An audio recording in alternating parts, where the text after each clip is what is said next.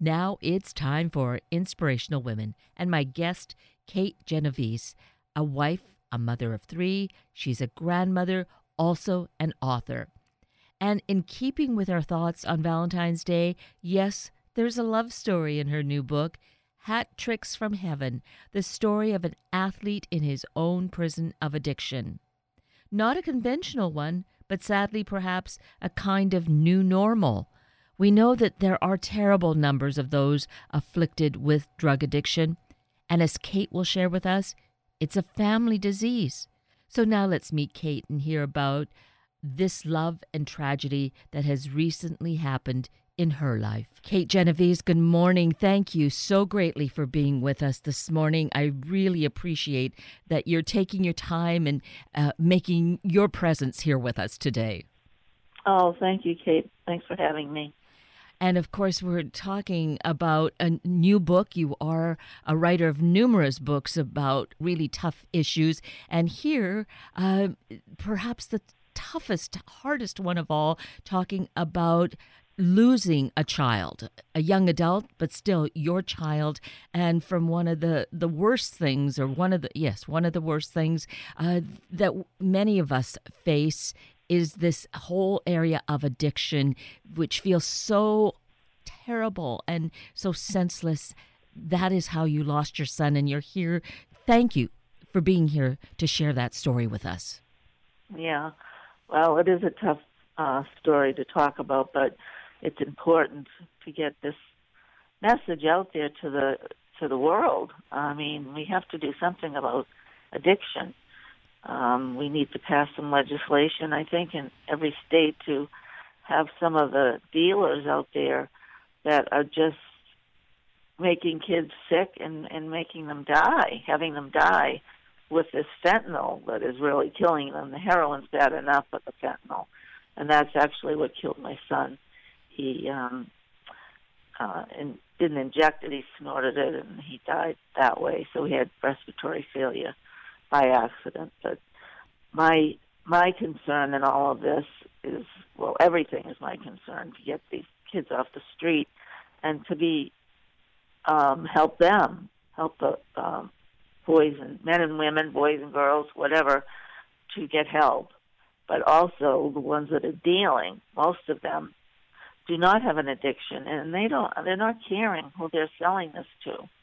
So I really think they should be um, punished for it and be incarcerated when they're caught.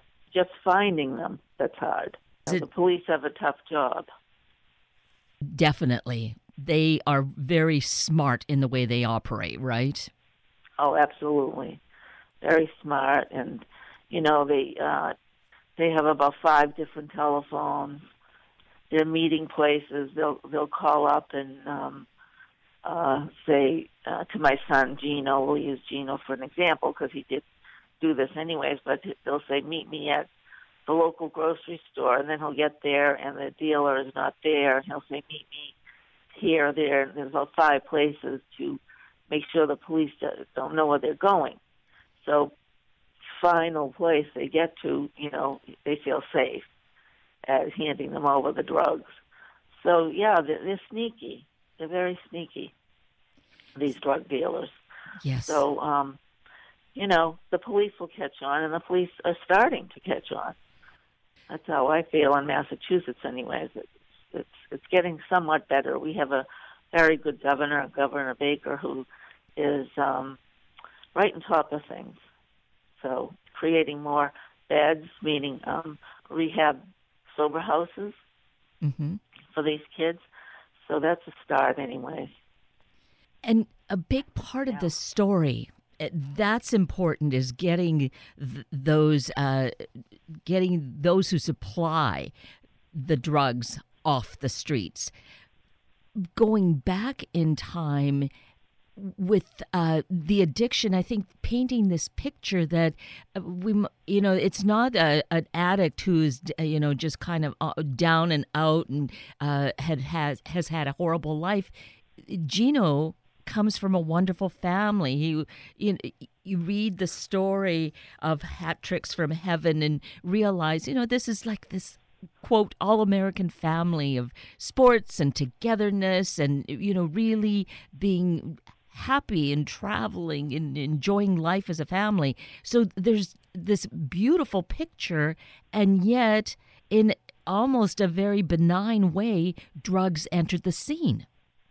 Yeah. That's true.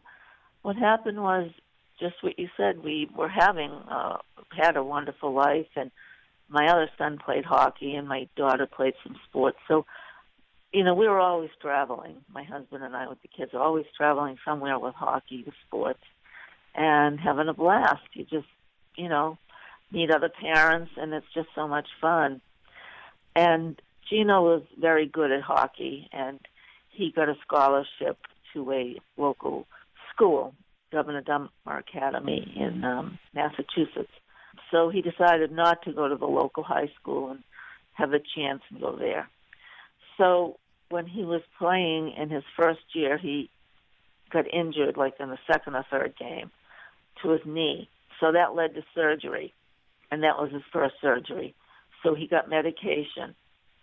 And then following that, through his high school and college years, he had six surgeries. So he still played hockey. He'd get better and get back on the ice, get better and get back on the ice. But in the meantime, he was getting addicted to um, oxycodone. And um, I didn't realize, and my husband didn't realize how serious it was. And one day I took him back to school. He had a long weekend.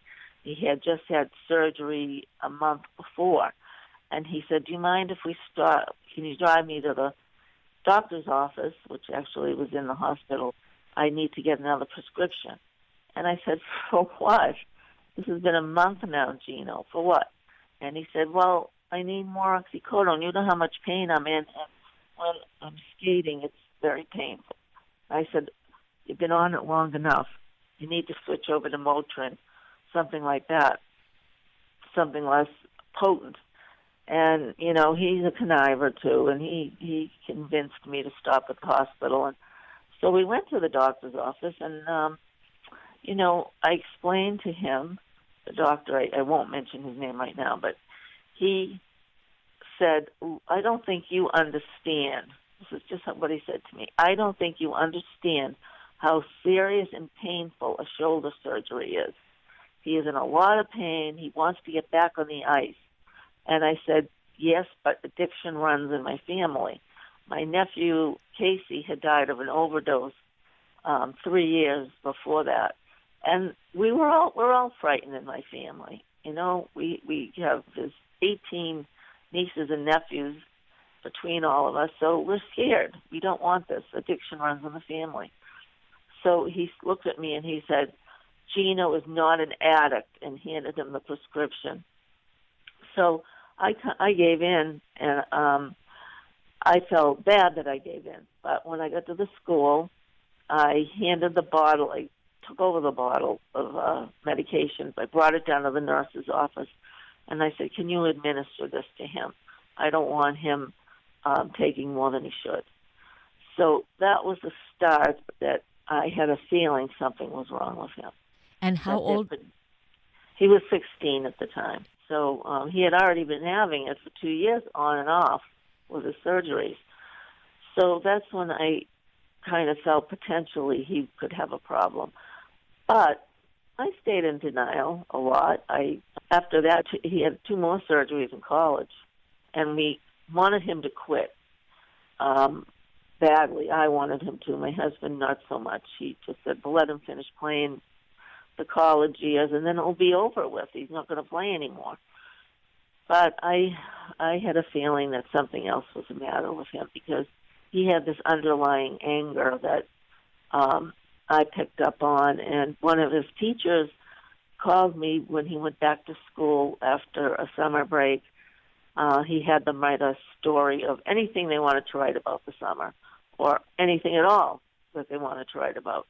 So Gino wrote about this family that there was three ch- children and uh, both parents were alive, and um, one of the children got sexually abused, and then they found out in a two all the kids were sexually abused, and um, the younger of the three, went to where this perpetrator was and shot him three times.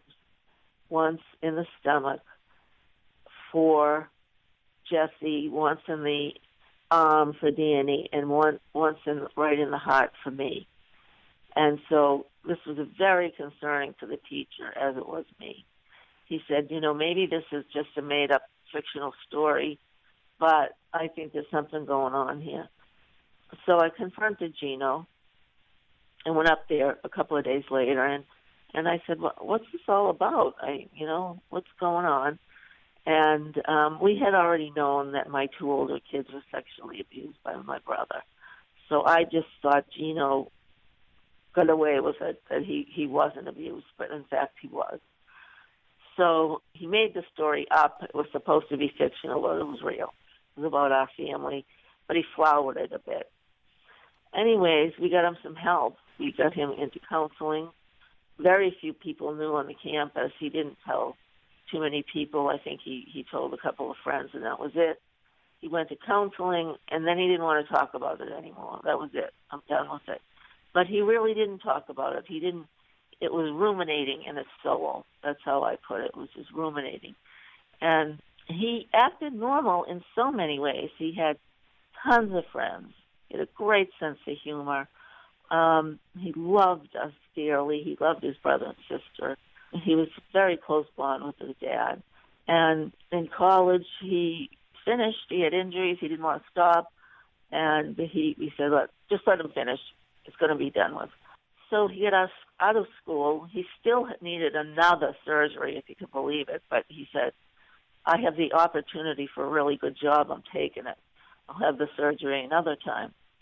But what was going on is he realized he still had the addiction.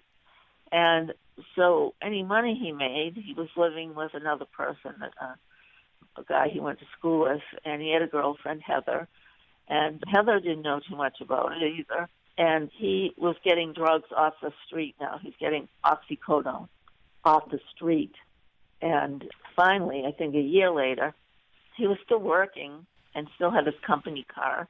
But a year later, his roommate called us up and said, I hate to be a rat, that's how he put it, but Gino has a problem. He has a problem with oxycodone. And he said, I do as well, and I'm taking myself to California and getting help out there, but I need the money. Gino owes me $2,000.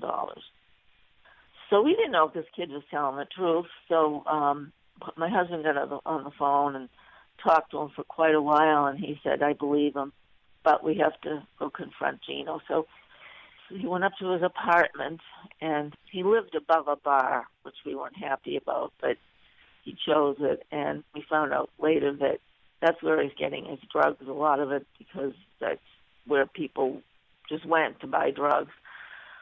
So we told him he had to come home and live with us. You know, you, you got to get better. You got to come home. So he did. We packed his things up and came home. And it was just torture. I never realized what it was like living with somebody with a disease of addiction.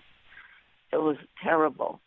We would stay straight for a while and do wonderful, and then he would get high. He could not stay straight.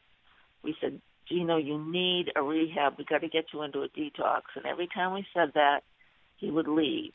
He would go to a friend's house or anywhere.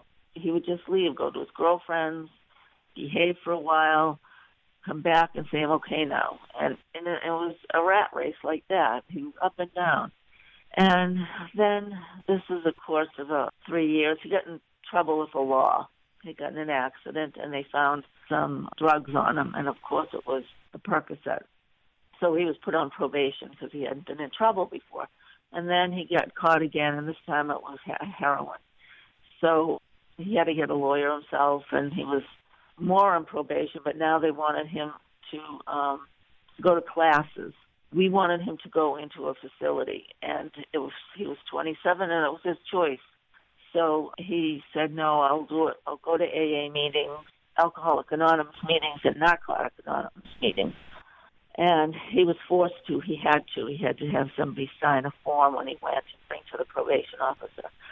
But you know, he didn't care. He just kept getting high. And finally, I was away. I was visiting my sister, helping her out because she was sick in Oregon, and she had cancer.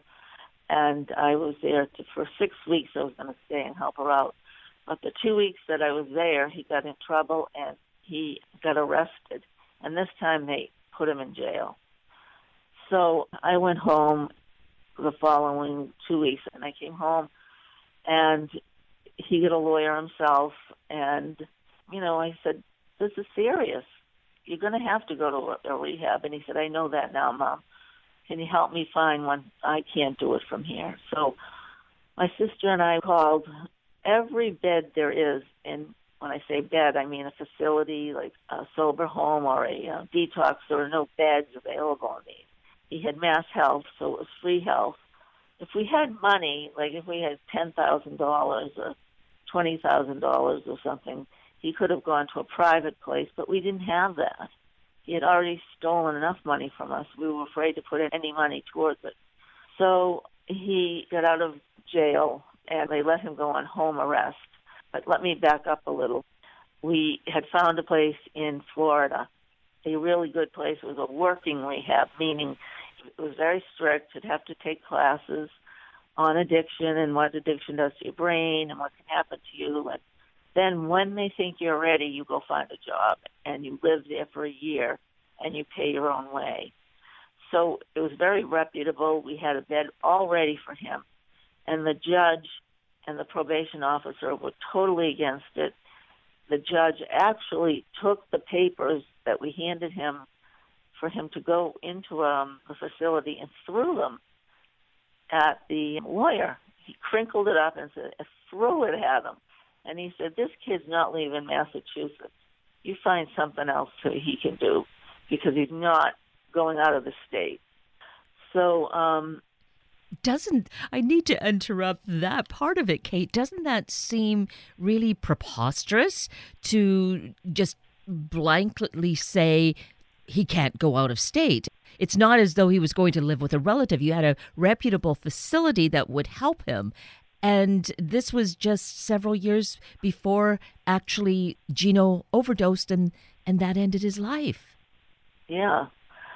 Yes, exactly. We were so upset. So um, he came home on house arrest. He had to wear a GPS on his leg. So they knew where he was going at all times. And he had to go to um, the sheriff's every day and go to a class.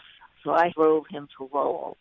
You know, it's not a very nice town, and I don't mean to say that badly because there's some nice parts of it. This part wasn't. And he met other kids. And then he knew how to, you know, move the system. He knew how to make the urine test he had to take be clean you know, of different medications you can put in the urine. It was amazing what these kids think of, these addicts with this disease. And finally, he had to be on that for three months on the GPS in home arrest. And we didn't get along. You know, we were fighting because I could tell sometimes he was high, and um, if I had called and told the probation office, he'd go back to jail, and I didn't want that either because he had some incidences when he was in there a month. So we just kind of wrote out a contract that if he's going to stay here, he had to follow some rules. So he did, and he was doing well, and he's doing well for the last month. And he found a job. He went back to his old boss or somebody he knew within the lumber world. That's what he worked with, lumber companies, and they gave him a job. So he told them the truth, and he, they said, you have to get off by your probation. Can't walk around with a GPS machine and mark here. So he was due to get off it in like that week. Suddenly, the probation officer calls up and says, we want you to stay on us for another three months. So that just killed him. That killed his spirit. He just couldn't believe it. And we said, all right, you know, I truly, we felt, I felt so sorry for him. He suddenly thought he'd do a good job. So he went out and he said, all right, I'll find a job working evenings because I have to go to Lowell every day in the morning. He found a job and it was, you know, a minimum wage job, but so what? He had a job to keep him busy. He could stay out till 10 at night. But what happened was, it was a Memorial weekend, and uh, my husband stayed home. I went to my brother's in New Hampshire for the weekend, and he went out. He had to be home at ten. My husband saw him walking up the street that Friday night. He said he looked sober. He looked fine. So he stayed awake with him, and they watched some kind of game on television. And then my husband said, "I'm going to bed," and Gino said, "Me too." And my husband woke up two hours later and saw the light on downstairs, so he went to put it off, and there he found him on the floor, and it was too late. Called the police, and he had already been dead two hours. He had the drugs on him. And that final use was actually the fentanyl, wasn't it? Yes, yeah. Well, it was mixed with, we had an autopsy done because he also had asthma and so we wanted to make sure there was nothing wrong too, just for other, other kids. But we knew it was drugs. So it was heartbreaking, absolutely heartbreaking. I had been so close to him, so close to him growing up. And there were a number of trigger points. Certainly, the injuries that with right. playing sports, which, you know, we want our kids involved in sports, but those injuries bring in the drugs, and someone who perhaps has a susceptibility might be more prone to following that path. But also, do you feel, Kate, that secret, having that emotional abuse. He said, No, I'm done with looking at the sexual abuse that went on. Do you think that still was something that he was needing to um, medicate with the drugs? Yes, yes. He told me that later on. He said he, he would have flashbacks and the drug helped him. And he just had this anger inside of him for my brother. And things weren't going his way. You know, he had lost everything. He had lost his job. He lost his girlfriend. He was losing friends. He was a handsome kid, and he was starting to lose his happiness, his smile, everything. He was becoming really sad. So when that happened, we were all just in a fog. But a few months later, I said, you know, I'm not sitting around and just doing nothing. I'm a nurse, and I went back to work, but I said, you know, most people acknowledge that there's this epidemic going on in the United States. I just didn't imagine it would affect our lives, but yet it did. So I decided I'm not going to wallow in my sadness. I'm going to write a book because I had written three others, and um, maybe it can help others dealing with the drug problem. So that's what I did. So it took me about a year and a half to write the book. I started it on September 1st, and it came out on um, October 25th of last year. So every night when I came home from work, I uh, worked on the book from five to eight. I was very disciplined, and you know it just fell into place. And then I decided to put pictures in it. That was the part that was so hard. Were so many memories. And that would no doubt stall you for a while because of all of that emotion that would come up in you. Exactly. In the beginning, I had to take a couple of weeks off here and there because it was just too emotional. You know, I just so sad. You know, the memories, and you know, people were always over here, which is good.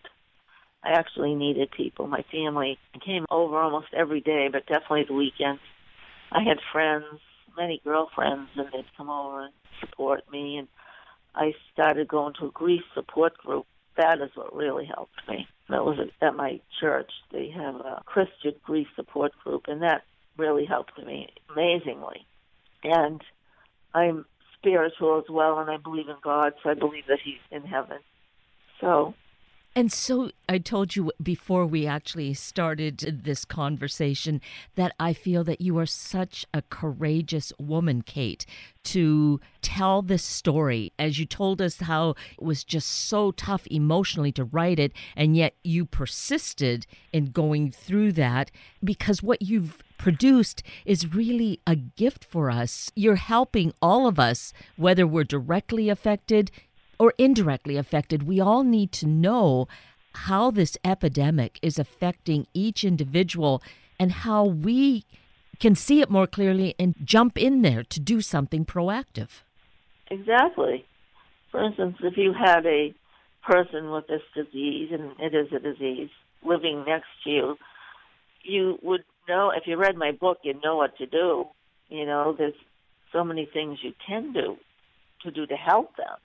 And one of them is to love them, but another is to tough love them too. You know, don't fall for things. You know, in our instance with Gino, I could tell when he was high because his pupils would get very constricted and he'd be scratching. You know, that's one of the physical symptoms. They scratch all the time and you know, his whole personality would just totally change. And he'd be on the phone all the time. He had a couple of different phones himself because he kept losing his phones. And, you know, he just wasn't himself. But also, things that I think parents don't realize, some don't, some probably are on top of it, but hide your credit cards, hide your money, hide every belonging you have, or get a safe and put it away because they're very, very conniving, you know, and they're loving, but they're conniving. so I just always never lost hope that he was going to get better. I really believed he would. And so I was very surprised when I got the phone call, very surprised. You know, I knew how much he was loved because there was over 400 people at his wake. And the first person that came in was the lady from the sub shop when he went to college. He would stop in the sub shop every day to say hi to her. He didn't necessarily always buy a sub. He just liked talking to her, and it was just funny. You know, he just would go in and he said, "You remind me of my mother. I need to talk to somebody." So, you do in this wonderful book, heart wrenching, but really wonderful, Hat Tricks from Heaven.